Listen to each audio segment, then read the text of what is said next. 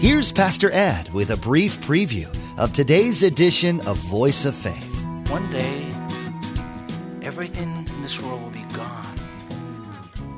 And only what's done for Christ will last. We will face a rude awakening, a reality. And we'll stand before God. And everything that we thought so important will suddenly be seen in light of eternity. Will be seen in light of God. Jesus could return at any time. He's told us it will be when we least expect it, but he promises that he's coming. Pastor Ed reminds us today that we will one day, possibly very soon, be standing in front of the throne of God. We must be watching and living our lives in a way that is furthering the kingdom of God, so that we're ready when that day comes. We should also live in anticipation of that glorious day when Jesus will come back for us, and we can be in His presence for all eternity. Uh, let's join Pastor Ed in the Gospel of Matthew, chapter 24, for his continuing study entitled Getting Ready for the King. This is one of my absolutely favorite times of year. I mean, it's just so beautiful.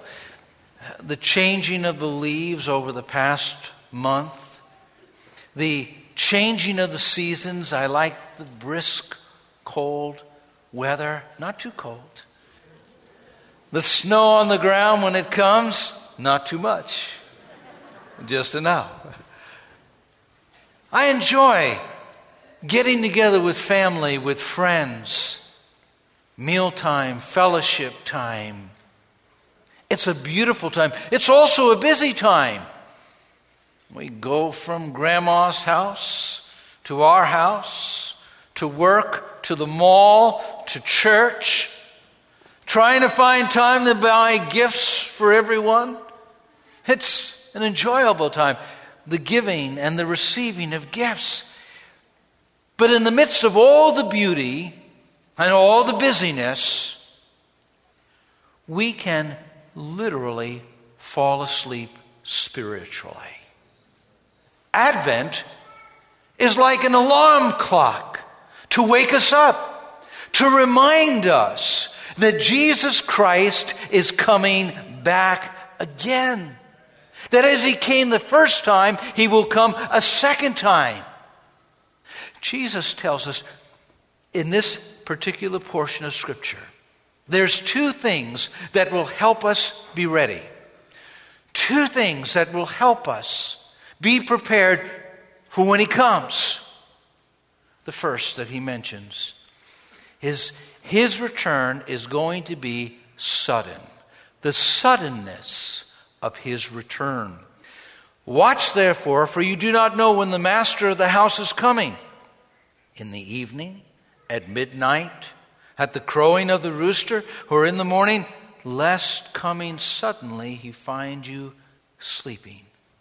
And what I say to you, I say to all watch. Over and over again, we're told that Jesus Christ is coming. In the last book of the Bible, in the last chapter of the last book, almost the last verse, it says, Revelation 22 20, he who testifies to these things says, Surely I am coming soon. Amen. Come, Lord Jesus, John responds. When Jesus Christ comes, it's going to be a surprise. It's unpredictable. You can't predict it. The text says that in Matthew 24 36. No one knows about the day or hour. Not even the angels in heaven, nor the Son, but the Father only. The unpredictability of Christ's coming. Yet, we think we know more than the Word. Again and again, we think that we can figure it out. Back in a 1000 AD, when we were turning a millennium, there were those in the church said, Christ is coming at 1000 AD. And then as we turn to the second millennium, 2000, Everyone was predicting catastrophe and the coming of the Lord. We can go back into just a couple of decades ago. I remember in 1988, people in our church where I was pastoring becoming frantic. 88 reasons why Jesus was coming in 1988. And then family radio jumped on the band with Harold Camping. 1994, Jesus is coming. And even the scholar Hal Lindsey, a biblical writer, said he must come before the year 2000. Well, remember what Jesus said in Matthew 25 13. So you too must keep watch, for you do not know the day or hour of my return. We simply can't pinpoint the day, the hour, the year, the decade. We don't know. Listen into Jesus' conversation before he ascends to heaven. He's speaking to his disciples, to his apostles. Listen to his words. So when they had come together, they asked him, Lord, will you at this time restore the kingdom of Israel? He said to them, It's not for you to know the times or seasons the Father has fixed by his own authority. It's interesting. We think we can know what the angels don't know. We think we know what Jesus didn't know in the days of his incarnation when he was the God man walking the face of the earth. His omniscience was limited, but yet he knew the scriptures better than anyone. We think we can discover what God has hidden and said is a mystery until the moment it happens. No, you don't, and I don't know when it will happen, but it will happen. Not only is it unpredictable, but it is unexpectedness. There's an unexpectedness about it. It's going to be a surprise. In Matthew 24, Jesus looks back to the book of Genesis. He looks back to Noah and the flood. Listen to his words very carefully and see it within its context. As it was in the days of Noah, so it will be at the coming of the Son of Man. For in the days before the flood, people were eating and drinking, marrying and giving in marriage. What, what's that? What's happening there?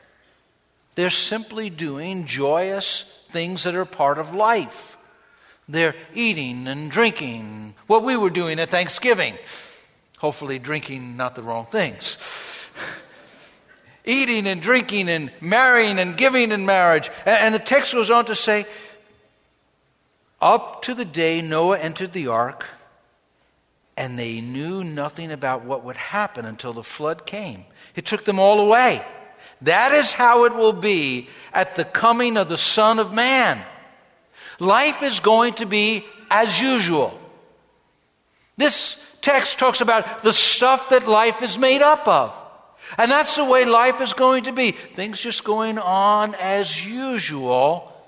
And then suddenly, Christ is going to come back unexpectedly. Just like in the time of Noah. Uh, yes, they had heard the preaching of Noah. We know that Noah was a preacher of righteousness from 2 Peter 2 5. He, he preached about sin and righteousness and the coming judgment. Uh, with every plank that he put on the boat, he was proclaiming judgment is coming. But the people of that day closed their eyes, closed their ears, hardened their hearts, and refused to listen. And so when it came, the day of judgment, they were caught unaware, suddenly carried away in the wrath of God carried away in a moment of judgment, and it was too late. And Jesus said that's the way it's going to be when he returns. People just going on, suddenly he's going to return, and judgment is going to come. It's business as usual. What Christ was saying is this you're not going to get an advance warning. Now, some of you have been spending a lot of time in the stores lately. And you hear the announcer coming on, the store manager, we will be closing in 15 minutes. You're not going to get any warning like that when Jesus Christ returns. In 15 minutes, he's coming back. You're not going to be able to cram and suddenly get it all done, all in a moment. No, no, no. He's going to come suddenly. Hudson Taylor described it this way, and I love the way he says this. Since he may come any day, it is well to be ready every day. That's what Jesus wants us to do. He wants the church to be continually ready. That, that doesn't mean that we are biting our nails, we are on edge, we are constantly sitting at the edge of our seats. No, no, that's not what he's referring to when he speaks about being ready, when he speaks about being prepared. The preparation for the king's return. I think Paul says it well in Ephesians when he says, Look carefully then how you walk, not as unwise, but as wise, making the best use of the time, because the days are evil. God tells us, use your time wisely. We think we're going to live forever. Well, I know we don't think that way, but we do act that way. It's not until we're confronted with our own mortality, the death of a family member, the death of a friend. And for a moment, we remember that life is brief, that life is short, that in a moment we can be gone. But we soon forget and we go on with business as usual, not remembering that this life is just a brief moment and Jesus is calling us to live for eternity. He says, Be ready. In Matthew 24, 44, so you also must be ready, because the Son of Man will come at an hour when you do not expect him. What does it mean to be ready? Well, I believe, first of all, it means to be committed. Committed. Being about the Father's business. In Luke 19, 13, it says he summoned ten of his slaves and gave them ten pounds and said to them, Do business with these until I come back. We are to occupy, we are to serve, we are never to forget about the mission of the church. Sometimes we push God's agenda aside and we just follow our own agenda. And God is saying, Don't do that. Keep His agenda at the forefront. Don't forget, to be ready means to be committed. We hit a bump in the road, a bump in the journey of life, be it good, be it bad, and it throws us off track. And our commitment wanes, our fervor dissipates. Suddenly, the glowing passion of service becomes a mere past memory.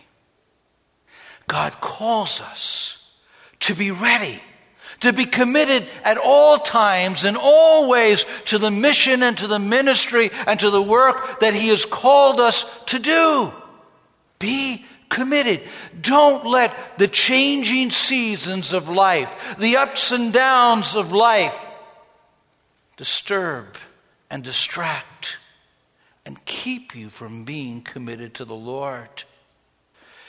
I like uh, what R.A. Torrey says. The imminent return of our Lord is the great Bible argument for a pure, unselfish, devoted, unworldly, active life of service. If we keep in mind that He is coming, He's going to return. He's going to come for a church without spot or wrinkle. It's an incentive for us to live a pure life. He that has this hope keeps himself pure, holy, devoted to the Lord. it's not only being committed, because you could be committed but not connected. It's possible to be caught up in the work without being caught up in the Lord. It's possible to love the work without loving the Lord of the work. God calls us to be connected. I remember, I'm old enough to remember those rotary phones. And I remember when they first put them in our house, we were so excited, you know, have this phone, call our friends or whatever. And then when there was an important phone call, you had to wait by that phone. And then they came up with answering phones. And then they came up with call forwarding. So you could leave your house and be at your work, or you can call your home and receive that message. And then they came up with cell phones. Those cell phones mean that people can call you at any time. If they have an important message and you know someone's going to call you, you can simply have that cell phone with you and be ready. That's what Jesus is saying here. Be connected. Every cell in our body given over to the Lord Jesus Christ on that altar of sacrifice, so that when He speaks and when He calls, there's a response. Speak, Lord, for your servant is listening. Speak, Lord, for I'm ready to obey. God calls us to be responsive. C.S. Lewis said, precisely because we cannot predict the moment, we must be ready at all moments. That's what Jesus is saying. Be ready ready to heed, to hear, to listen to the voice of the Spirit. Jesus questioned whether people would be connected in that last day before he returned. In Luke's gospel, he said, I tell you, he will see that they get justice and quickly. However, when the Son of Man comes, will he find faith on the earth? The implication and indication is that faith will wane because iniquity will abound. People caught up in the world rather than living for the Lord. And so be ready, be committed, be connected, be ready. And he says, be awake. Be awake. In Matthew 24 42, the English Standard Version says, therefore, stay awake. Stay awake. You know, it's so hard sometimes to stay awake with all the beauty of this time of year and all the busyness. We get caught up in the dream, the American dream. When you're asleep, your eyes are generally closed, you're uh, not aware of anything around you going on. The world is going around in your mind, and you, you dream, and you're not aware of what's happening around you. And what Jesus is saying is people have to stay awake and not live in a dream world. The American dream is going to turn into the American nightmare when Jesus Christ returns. It's going to be a time of judgment. People in their dreams, they're so comfortable. They're pulling over their comforters. They're getting all snuggy. They don't want to wake up. They keep on pressing the snooze button. Uh, 10 more minutes, 10 more minutes, 10 more minutes. And they don't want to come awake. They don't want to awake to the fact that this present world is going to disappear. That the houses we have, the savings accounts that we've accumulated, the achievements that we've achieved. One day, everything in this world will be gone. And only what's done for Christ will last. We will face a rude awakening, a reality. And we'll stand before God and everything that we thought so important will suddenly be seen in light of eternity, will be seen in the light of God. And Jesus is saying, Stay awake. His message to the church of Sardis in the book of Revelation, the epistle that John took as Jesus dictated to him to the church of Sardis was this. Listen to the words very carefully. Wake up, strengthen what remains, and it's about to die. For I have not found your deeds complete in the sight of God. Remember, therefore, what you have received and heard. Obey it and repent. But if you do not wake up, I will come like a thief, and you will not know at what time I will come to you. These words were very significant to the church at Sardis. They had a fortified city. They lived, as it were, on the top of a mountain. There was only one way up by a long, narrow passage that could be defended by a small army. The other side was just all rock. It was thought no one could climb that rock. But twice in the history of Sardis, skilled warriors climbed and scaled the rock and found the guards asleep, not watching. And the city was overthrown twice. And so they would often say, it was like a thief in the night. Jesus was saying, He's going to come when people least expect Him. So be ready, be awake. Don't let the lullaby of materialism put you to sleep. Wake up to the reality that this world is going to hell. Wake up to the reality of the needs of our brothers and sisters. Wake up to the reality of eternity. And the only way to do that is to stop and listen to Advent because it's calling us. It's calling us to be ready for the coming of the Lord. Maybe this week, maybe for the next four weeks, write a journal. Keep track of how much time you spend with the Lord, how much time in the Word, of those God encounters you might have. Nutritionists tell us it's important to sometimes keep track of what you eat. We don't realize all the things that we eat. Well, keep track spiritually. What are we digesting spiritually? What's happening in our soul? What's happening in our lives? There's a short poem that I'd like to read that speaks to this issue. Life is not hurrying onto a receding future nor hankering after an imagined past. It is turning aside like Moses to the miracle of the lit bush to a brightness that seemed as transitory as your youth once, but is the eternity that awaits you. Simply stop, turn aside, listen to his voice can you hear the prophets? Above all of the advertisers telling you to buy this product and that product, and this will make you happy and that will make you happy. Can you listen to the prophets? Could you listen to the voice of the Lord saying, Get ready, get ready, get ready. I'm coming back.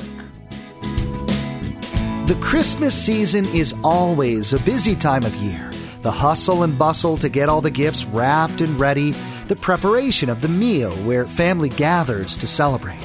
It's easy to lose sight of what's most important in this season. We're sharing this special four part series on the Advent season with hopes that Jesus truly will be the reason for the season. Thanks for joining us today. You've been listening to Voice of Faith, the radio ministry of Dr. Edward Jones of Faith Assembly in Poughkeepsie, New York. Now, we want to encourage you to log on to voiceoffaithradio.com and check out the Voice of Faith Radio media player. To stay current with what's being broadcasted here on Voice of Faith, subscribe to our Twitter feed at VOF Radio 1. Again, to follow the Voice of Faith Twitter feed or to access the archive of messages, log on to voiceoffaithradio.com. Or if you'd like, you can always give us a call. Our phone number is 845 462 5955. That's 845 462 5955. Well, that's all the time we have for today. We invite you to join us again for the next edition of Voice of Faith. On behalf of Pastor Ed, Faith Assembly, and the entire production team, we want to say Merry Christmas.